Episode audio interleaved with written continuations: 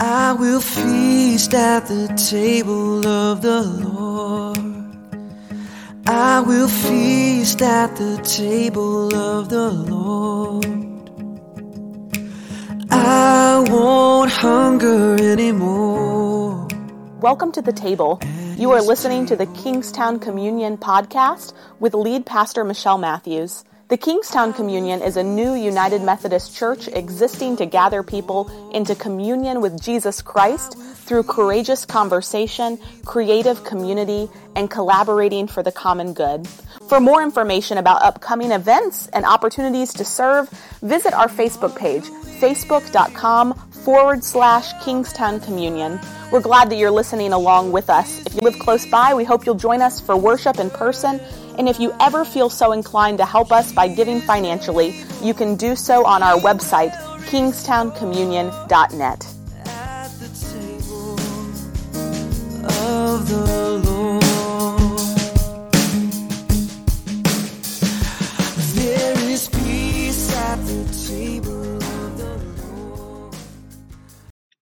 Hi, everybody. Good morning, good afternoon, or good evening to you, depending on the time when you choose to spend a few minutes with us or me today. Uh, welcome to our Kingstown Lance Daily Devotional. I'm Aleks Trpkovska, and let's start off today by taking a deep breath to prepare our hearts for God.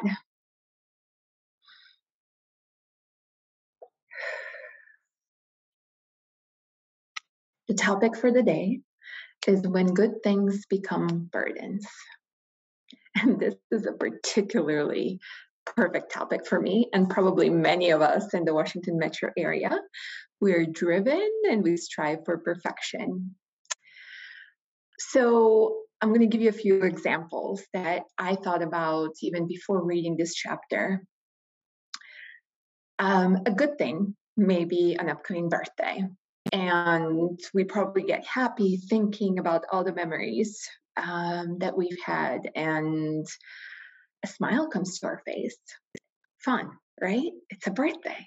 But then as we scroll on pinterest for birthday themes and ideas and we start to spend too much money on a party that will be just a few hours um, and during that time, we're more focused on maybe the guests or how everything looks instead of the birthday boy or girl um, that we oversee them. We kind of miss the point. It becomes a burden. And so I remember that story of Martha and Mary with Jesus, right? Where Martha is so busy tending to the details and cleaning up and serving, but she forgets to sit down and pay attention to the guest of honor like Mary with Jesus. And I'm an Enneagram two, so that resonates a lot with me, and I hope it helps for some of you. A good thing also may be a promotion or a new job, and it is probably everything we ever wanted. So we're so excited to start that new thing. But once we're in it, the perfection that we imagined, it just seems to go away maybe it's one task that we don't like um, and all of a sudden we're chipping away that at that image of perfection and happiness. When we get the new job we'll be happy. And it becomes a burden. A chore. And maybe it's not all of it. I know i love my job but there are certain aspects that are not always my favorite so they become a burden a good thing maybe like starting a diet or a workout program with goals to either do it with friends or feel better, look better, only to turn into a burden when we miss a day or mess up on a meal or eh, mess up slash indulge. Instead of giving ourselves grace and knowing that it's a part of the program, we then stop training, we stop eating healthy, we feel like, well, we've fallen off the wagon, so we failed. And so we think in these extremes. We take a beautiful idea from taking care of our one and only body into a burden to carry. And in the process, we also like label ourselves. We say we failed, we we are failure, we don't do things all the time perfectly. We sometimes think a good thing is a structure for our kids and for ourselves, only to be followed by disappointment when, unfortunately, they don't do what we want when we want. Sometimes the truth is we don't want to do what we want, what we said we wanted yesterday. And so get disappointed with ourselves as parents and people. And again, we turn it into a burden and we carry it. Another good thing, maybe wanting to record a devotional video for a wonderful church community and being burdened by doing it perfectly. And in the process, actually being grateful for Michelle and Brett and Gina and others that show up regularly on our screens because that's courageous. And now I can appreciate that they have. Because for some of us, that burden that stops us from showing becomes too much to carry and also the good thing like being connected to god more regularly with this devotional series may now be a reminder that we're always a day or two or three behind. And when we wake up feeling behind it's not a good feeling.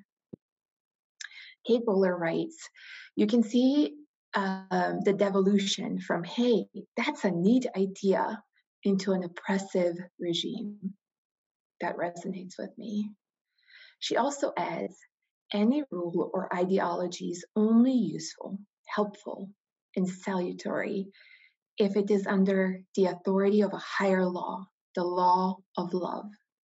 And that law, has in fact been established from the foundation of the world.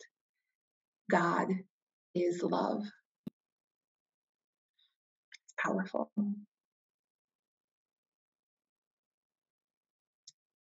What would some of these good things that become burdens be like if we consulted God? I think He has a lot of grace for us. and also does not demand the kind of perfection that He knows is not attainable. So let's check in again with that idea of regular practice on the continuum that exists between the two extremes of gosh, don't make me do this every day. I don't want to sign up for that. To um, I thrive off of regularity and routine. Most of us fall along the spectrum, and it is a spectrum, it's not black and white. And I think for me, that's really helpful to reflect on that at any one time, I'm not um, I should say at any one time I can be anywhere along the spectrum, but I don't have to always be either thriving on routine or thriving on chaos or what I feel like doing in the moment. Spontaneity is probably the better part of saying chaos. but it's how I feel. So think about where you are in that spectrum naturally. And then when you give yourself goals or ideas when these ideas come up where those ideas are. And maybe that's not where you naturally tend to be. And that's okay because if you want to become more regular you can work on that and it can be a mindful choice but then just know and appreciate that if you don't get there fully it's okay too. Because you're moving along the spectrum at any one time and your next choice can be different than this choice right now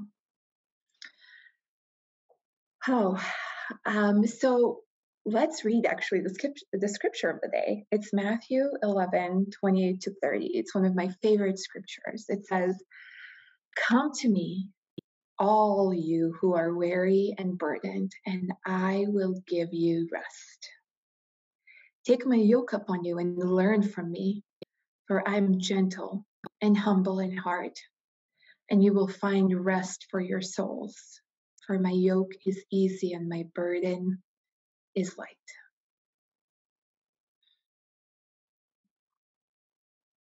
The word of God for the people of God. Thanks be to God. Wow, though. Wow, that's quite a promise. Quite a promise. Um, in the book, Kate describes something that I do want to read to you. And it, she says, Jesus said, Take my yoke upon you and learn of me. My yoke is easy and my burden is light. A yoke is a carved piece of wood that is made to fit over the neck of a farm animal so it can pull a cart or wagon. Full honesty, I didn't know what that was. if a yoke doesn't fit properly, it will chafe and the animal won't be able to do its job. A good yoke wouldn't be labeled generic ox, has to be custom made. It would be made for that body, the slope of his shoulders, the breadth of her back. I know it's not very comforting to imagine ourselves as farm, uh, farm animals, but we know that we all carry burdens. We carry our lives on our backs. We need practices that fit us, that settle us against the shape of our lives with ease. Then the point of spiritual practice is not simply carry more, try harder, do better. It fits, it's easy. And Jesus says it's light, I swear. Within the PDF that Michelle has shared uh, for the daily reflections, there's a couple of notes that I'll, I'll also read, which is perfection in the abstract is unattainable and chafes against the call of Jesus to take on the kind yoke that is gentle and humble at heart, one that fits over our own particular nature, means, and circumstances. Consider what practices feel harsh and burdensome? Which ones awaken in you a greater inner vitality and freedom of spirit that gives you life and meaning?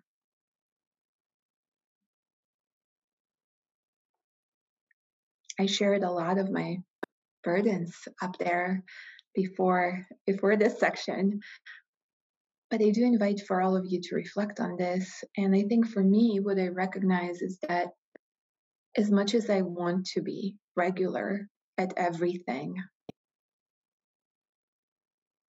I thrive the most when I have flexibility. If I find a time to pray later today, that's wonderful. And I will find it. But if I say I will pray at 3 p.m. and at 3 p.m. I happen to have a work meeting, I will feel like a failure. And I'm working on that. Another question is how might these life giving practices become more part of a regular rhythm that is gently possible for this season in your life? And I think a season is a really good portion to reflect on. When we were young and single, it was a different season than being new parents with a toddler or a baby. And as kids grow up and have more activities, it's yet a different season. And if we don't have kids, we may have other responsibilities. So be um, let's all be purposeful with the season that we have in our life. I would like to close this with a prayer. So please join me. Dear God, you know me and you know those things that I do that dampen your life in me. Grant me freedom to come out from under what is not mine to carry let me sit a while in your presence and begin to sense how you are shaping for me a pattern of life that builds strength and peace. And may it be for me such an inner joy that it might overflow to others. Amen. Amen.